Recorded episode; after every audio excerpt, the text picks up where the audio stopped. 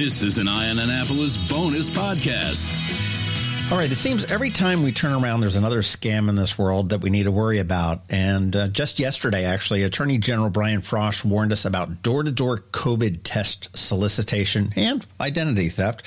But one of the biggest threats that everybody faces is financial fraud. And joining us on the phone today is Janelle Burgoyne, who has a job that I never would want in a million years. Um, she is the chief risk officer for SECU MD, which is the largest credit union in Maryland. How are you, Janelle? I'm great. Thank you for having me. Good. This is uh, this is great. And boy, you know, I, I, don't lie when I say this is a job that I never would want because chief chief anything first of all sounds pretty scary, and then the risk officer sounds even worse. So it uh, sounds like you've got a, a, pre- a pretty big job on your hands. Yeah, I think the the title is probably more intimidating than what it actually happens behind closed doors. But well, I you know I tell you, risk is just or risk. I mean, it's obviously it's a it's a huge issue and a huge thing that you need to deal with because fraud is everywhere and. Uh, you know, for those that don't know, I mean, SECU is based right here in Anne Arundel County in Linthicum Heights, um, 24 branches statewide. And I didn't realize you had this many, but there are like 50,000 ATM machines.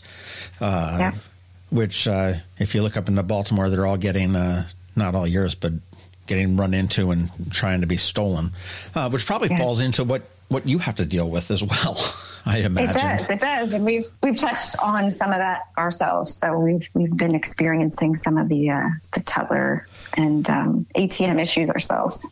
About three weeks before Christmas, uh, I get the get the call or the email or the alert from the bank saying, "Hey, we think your credit card's been compromised, so we're going to curb your spending before Christmas." I'm not sure whether I like that or hate that, but you know, it always seems that way.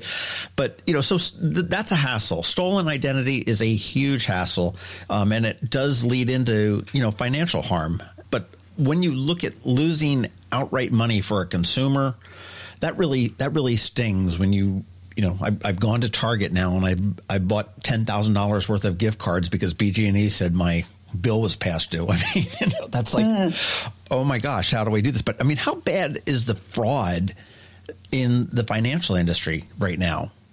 I mean, it's it's quite a pervasive problem. Um, I think in terms of dollar figures, I probably couldn't even quantify it for you, but I know it's gone up at least twofold over the past couple years, um, and it's definitely something we're seeing um, across the digital space. Right, just as we do everything on our phones, fraudsters are also getting very, very sophisticated and being able to exploit, um, you know, information. And there's a variety of different scams that we see um, that are coming through our phones and through digital peer-to-peer payment um, things like Zelle and PayPal. Um, you know, beyond the traditional banking financial institutions that, you know, we would have thought about even just 10 years ago, right? Um, so that just creates a lot of opportunity for, um, you know, money to either be siphoned off from a financial institution or taken from customers. Um, and there's this delicate balance that you know financial institutions and risk officers like myself are balancing between you know the overall customer experience because it does burn if your credit card you can't use it or you know funds are cut off for a certain fraudulent alert right? But also protecting the financial well-being of that customer and the institution. So it's definitely um, top of mind i think for all um, CROs, CFOs, and, and CEOs across the financial sector. You just threw out, uh, you said the incidents have increased twofold over the last couple of years. Did I hear that right? You did, um, and I I'm targeting the digital and mobile um, sure. areas of business. Yep. Wow, I wish my salary increased twofold over the last couple of years. I, I mean, these fraudsters are they're they're I mean, it, it, seems like we're taking two steps forward and one step back. I mean, granted, we're still moving forward, but I mean, it, it and, and I guess that's no different than it's been for hundreds and hundreds of years is that, you know, somebody will figure out a way to thwart any kind of a system. Right. But right. Um, I, I, mean, and you also mentioned, you know, in the digital realm, you've got, you know, the Zelle and the PayPal's and, and everything else. But, and everybody is dealing in that now. I know we, mm-hmm. my girlfriend and I were in Nebraska recently, and I ended up paying for a car that she was supposed to rent, and she's like, "Okay, well, she just zelled me the uh, you know the money back. And I talk sure. to my kids, and they you know they're out drinking in New York, and it's like, hey, okay, well I'll Venmo you this, and I'll you know, what is there one platform, or is that going to get you in trouble? That's safer that you would recommend? no, I'll stay away from that question. But I do think um, they're all, I mean, they're safe to a certain extent, right? Um, but I think the Zelle and the PayPal, where things come, become complicated is when those monies, you know, need to either come out of or go into um, a traditional bank that sort of authentication and making sure that there's fraud, um, like a fraud model on the bank or the financial or credit union side, those need to be more sophisticated. Um, so I think, you know, really just probing into the infrastructure of the financial institution that you bank with um, is really important as well.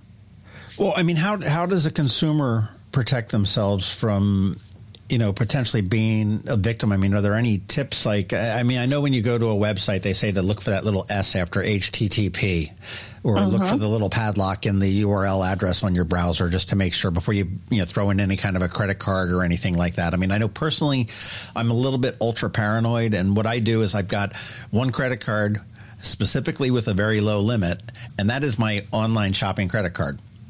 Right. Uh, I, you know, so fine. I, I, I, don't say fine, steal it, but I mean, you know, if you take it, that's it's one. They're not getting into my whole wallet, and that's. Right. I don't know whether that's a good line of thinking or a bad line of thinking, but it's the one that, that makes me happy. So. Yeah, no, I think that's a great approach, and I would I would encourage that to customers as well. Um, I think with fraud, it's just there's so many things customers can do. Now, I can't say that you know follow X, Y, and Z, and then you'll you know be immune to any fraud through Zelle or PayPal. But I do think just educating yourselves on what scams exist and what's out there, I think is key. Um, I know just youngsters and even elderly folks maybe don't have the level of sophistication. They can sometimes be naive in terms of um, who's reaching out to them, the information that they're asking for. Um, oftentimes, people get caught up in phishing scams where a fraudster is pretending to, you know, provide a certain service or you know, threatening to to cut off utilities, et cetera. And you know, you need to sell them or you know, get them a certain amount of money. Um, to you and I, that sounds absurd, but I think lots of people fall victim to those um, scams, right? So just being aware, I think, is is key. Um, and then just from a very tactical perspective, um, passwords, right? I know I don't have the memory I used to 20 years ago. Yeah. Um, and using a password keeper, I think, is a great idea having passwords that are basically random. You know, they have alpha numeric characters. There's a symbol in there. They're 12 or so characters long. Um, for me, that's hard to remember. And I think best practice is to have a password like that unique to each account to be, you know, ultra safe.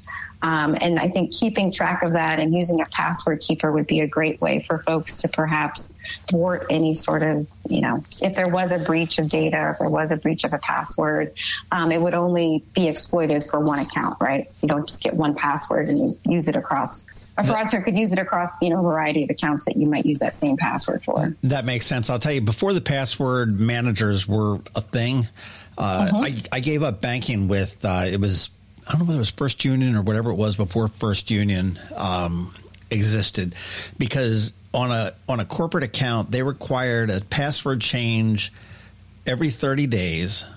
Mm-hmm. And then it was it had to be so many you know crazy letters and numbers and, and everything else, and then it said you can never use the same one again. And I'm like, you guys are just begging me to write it on a sticky note. right. Yeah, you know, right. I mean, I mean, right. you know, uh, and, and the password managers are great. And I mean, even, even the, the rudimentary ones, I know Apple has one sort of a password keeper or something like that that works with their stuff. But, uh, you know, the right. one pass, and there's a number of them that are very, very good where you remember one master password to get in there to organize them, if you will. And then as uh-huh. you go to each website, it you know, it gives you the. I mean, it was like when you. Well, I, I don't know how old you are, but like when AOL was a thing and they were giving away the free CDs at Blockbuster. You right. know, if you sign up, it says, "Oh, I'm sorry, uh, John F. John F. is taken." How about X three two nine eight seven five? you know, at AOL.com. Like, yeah, okay, that makes sense. Um, but that's the types of passwords that these password keepers will will give you. Um, exactly. To do that. Um, but other other skimmers are they still a big thing on ATMs? Uh, we are still seeing that. I feel like the um, sort of physical skimming that's happened from a fraud perspective, we haven't seen such an uptick in that as we have from just the digital wallet space. Um, but that is something that, you know, continues. Well, I, I, guess that makes sense, though. I mean, if nobody's dealing in cash anymore, you might why why try to skim cash when you can just take, right. it, take it, figure out a way to get it from the source. And you know, right. it, it blows my mind when I hear people that have been scammed for huge amounts of money. Uh, you know, for whatever reason, they've wired to, uh, you know, somebody calls and says, "Oh, I'm I'm stuck. I'm pretending to be a friend, and I'm stuck in jail in Paris. Can you please wire me ten thousand dollars?" Mm-hmm. Um, and and and they're doing it, and I and I'm just, you know, as you said, maybe you and I are just a little bit more in tune to it, but I'm like, how can somebody, without verifying who this is, just a random email, uh, just happens to have the name? I mean, I can go I, I can probably go into your office and find out, you know, a couple of your coworkers' names and mm-hmm. you know and call you up and say hey janelle you know mary said that she you know and right. I, I, just don't understand why people aren't a little bit more cynical uh, i don't know whether that's a good thing or a bad thing but uh, to do that uh, i agree um, are, are skimmers still around on gas pumps i know that was a big thing at one point Right. I think a lot of that has actually, um, like I said, been thwarted. Um, there might be instances where you know they're caught in sort of random places in the U.S., but um, I think once that trend was sort of found out and people were able to actually identify what they looked like, right. Um, that that kind of is. Right. Uh, well, hey, here, here's, a, here's, a, question for a risk officer. When I go mm-hmm. to the gas station, I do pay by credit card, and I use the little self, you know, put your card in type thing, and and everything else. Do I select credit or debit? I always do credit. Okay, now let me see if I'm I'm right. My thinking is I do do credit because my thought mm-hmm. is that my PIN number for debit um, gives you access to any number of things, and there's a good chance that that PIN number exists for some other things other than just the, what I'm getting in the gas pump. But credit, uh, it's my zip code, and anybody can kind of figure that out if they want to work on it. Exactly, exactly. And I think in terms of um, credit cards and how those are processed, um, the I, I, think the internal controls on a credit card transaction um, is stronger than what I have observed on the debit side. Interesting, interesting there. But I mean, now how do you as a as a bank, when you're technically a credit union, which there's probably some kind of a subtle difference between that and a bank, um, right? but for all intents and purposes, you are a banking institution.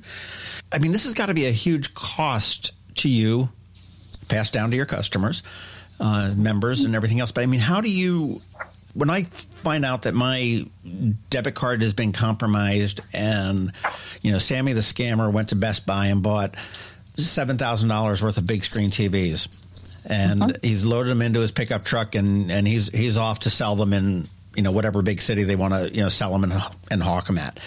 Uh, I'm out seven grand, and you guys make it good on me. I mean, how does that work? Yep. So it's interesting. I mean, there's obviously regulations that that create guardrails for financial institutions in this space. Um, you know, the financial institution has a fiduciary responsibility to protect its customers and um, its its um, it's money, right? So even though the, the customer is out of that money, we would do all that we could to make sure that we are getting that to the customer. Um, and we do have sort of insurance on the back end to, to support it. But as long as the customer wasn't negligent in sort of participating or knowing in that fraud, nine times out of 10, you know, we're making sure that we are making the customer whole and we're trying to do the right thing.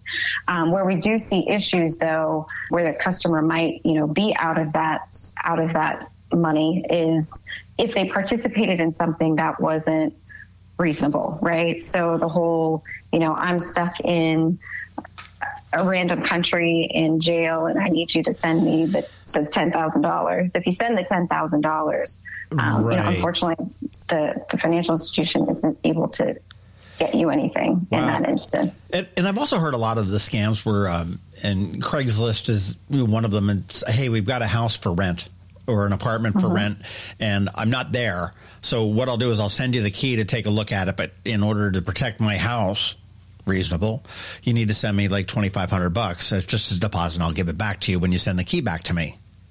Um, and yeah. and you know they go there and the house is occupied and it has nothing to never been for rent and and everything else. I mean, I've heard that again, and that's that type of a situation. It may be difficult for a consumer to reclaim uh, their money. Exactly. Mm. It would be, um, which is unfortunate, and that's why this fraud conversation is so it's so important is because it's not just the financial institution that has to do the due diligence, the customer does also, right? And there's just this balance in terms of responsibility.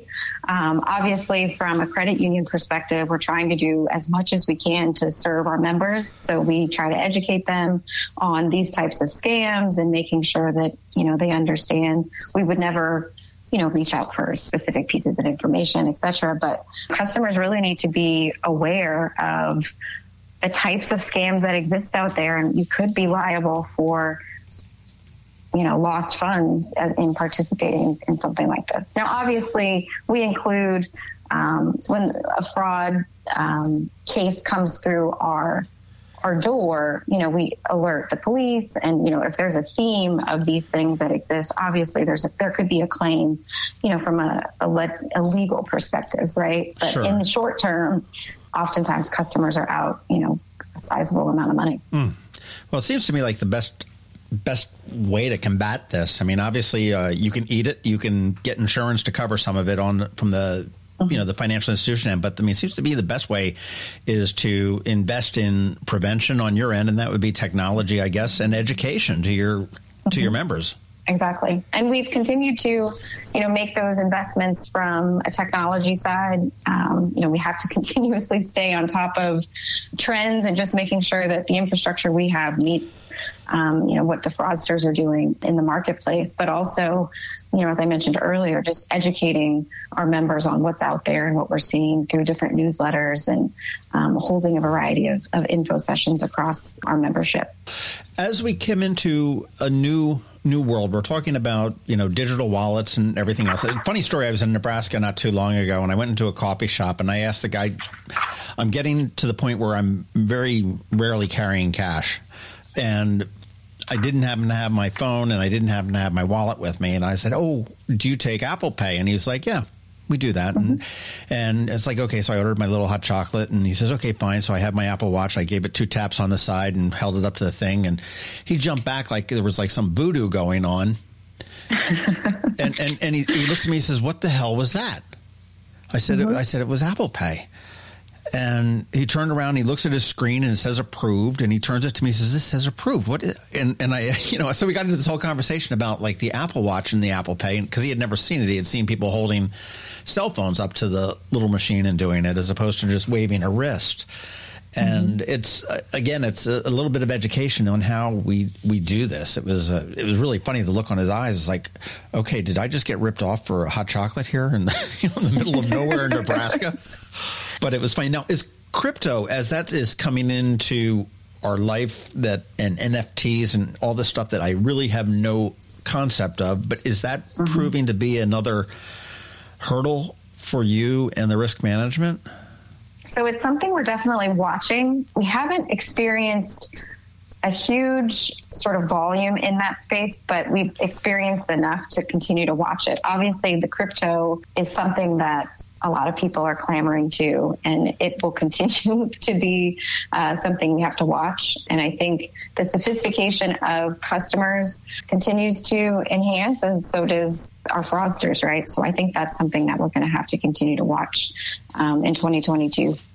Right. How long have you been in the banking industry? For about 15, 20 years. Okay, so cashless has always kind of been a thing for you, probably. Um, um, I mean, maybe. Yeah. Um, you know, I mean, it, it always existed. It probably was in its infancy back then. And you know, my dad was always in, was in banking for his life in New York, and uh, you know, he said that we'd ultimately be a cashless society. And uh, honestly, he probably thought it was going to be a lot sooner than now. I mean, we're not quite there.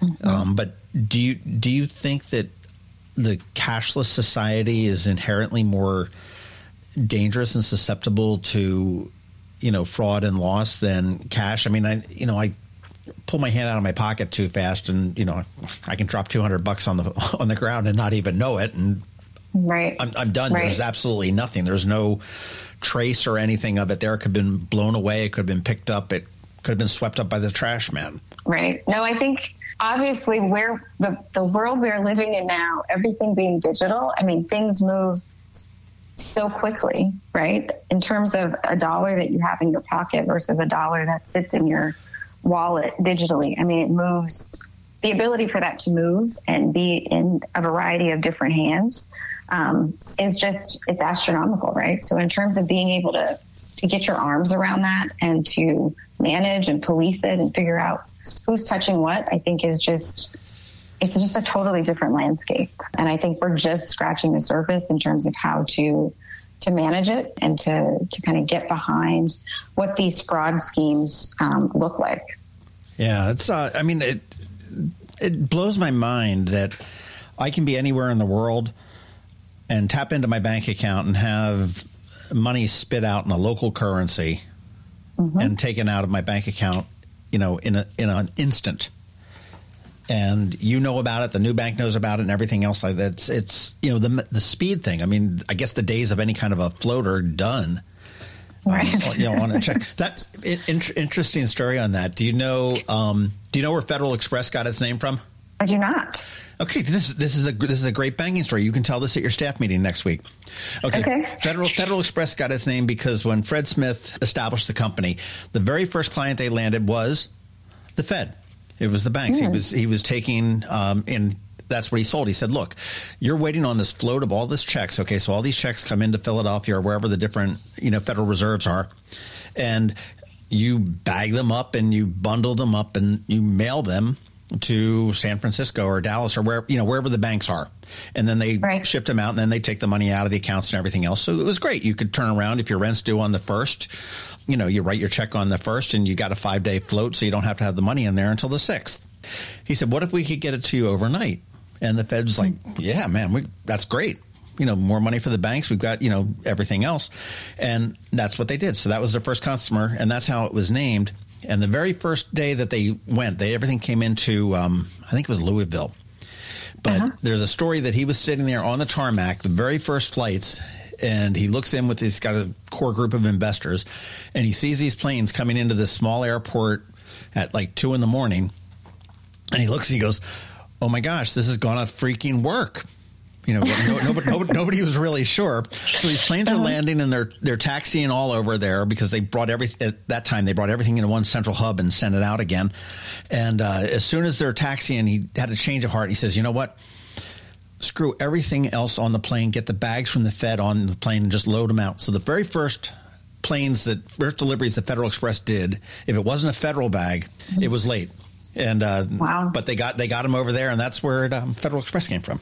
So there's, there's that's a great story. There, there, there's story. a story for your uh, for your Monday Monday, Monday water cooler there.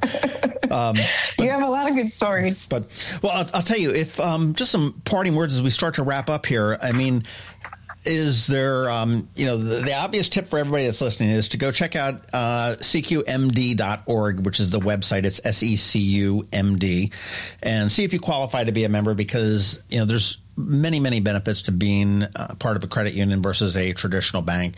And uh, one thing that I do like about is the foundation that you have and the community resources and the community outreach that you guys do year after year after year after year. Um, and there's probably many ways that you can become a member, um, whether you're related to somebody that could do that. And there's uh, there's plenty of ways. So go there and do that. But do exactly. you do you Janelle have any tips or parting words or anything like that that you for people that are listening to keep them safe in the financial world? No, I would just say continue to be diligent and just keep your eyes open and check in with your gut. I feel like there's just a lot going on right now, and I think everyone is kind of looking for the silver lining in things, right? But I think sometimes we just need to to take a pause um, and kind of think about is this person really, you know, having my best interest in asking for a piece of information? It sounds very sort of basic, but I do think we just need to create a level of, of awareness and just kind of I guess healthy skepticism would be great um, for everybody as they're thinking about their personal information and how they can, you know, better protect their own finances. Well, hopefully this will do just that. And I'll tell you just before we uh, hang up here, two other things that I do need from you. I do need your social security number, number your mother's maiden name, and the name of your first pet. Okay, we we just keep this on record just to make sure that we. So hilarious, um, hilarious. Um, I'll check my uh, password keeper and share those with you. You know, sort of a, a funny story. I was at Kohl's one time shopping, and oh. they always say, you know, hey, do you want a Kohl's credit card? Do you want a Kohl's credit card? You get an extra ten percent off? And I'm always like, no, I don't need another credit card. Like I need a hole in the head, uh, but I like the ten percent. And then one time the girl said, hey, you know, if even if you're not approved, you'll still get the extra discount. And I'm mm-hmm. like, oh, okay. So I just put in put in your social security number. I put in some nine random digits, and oh, mm-hmm. oh, sorry, it's declined.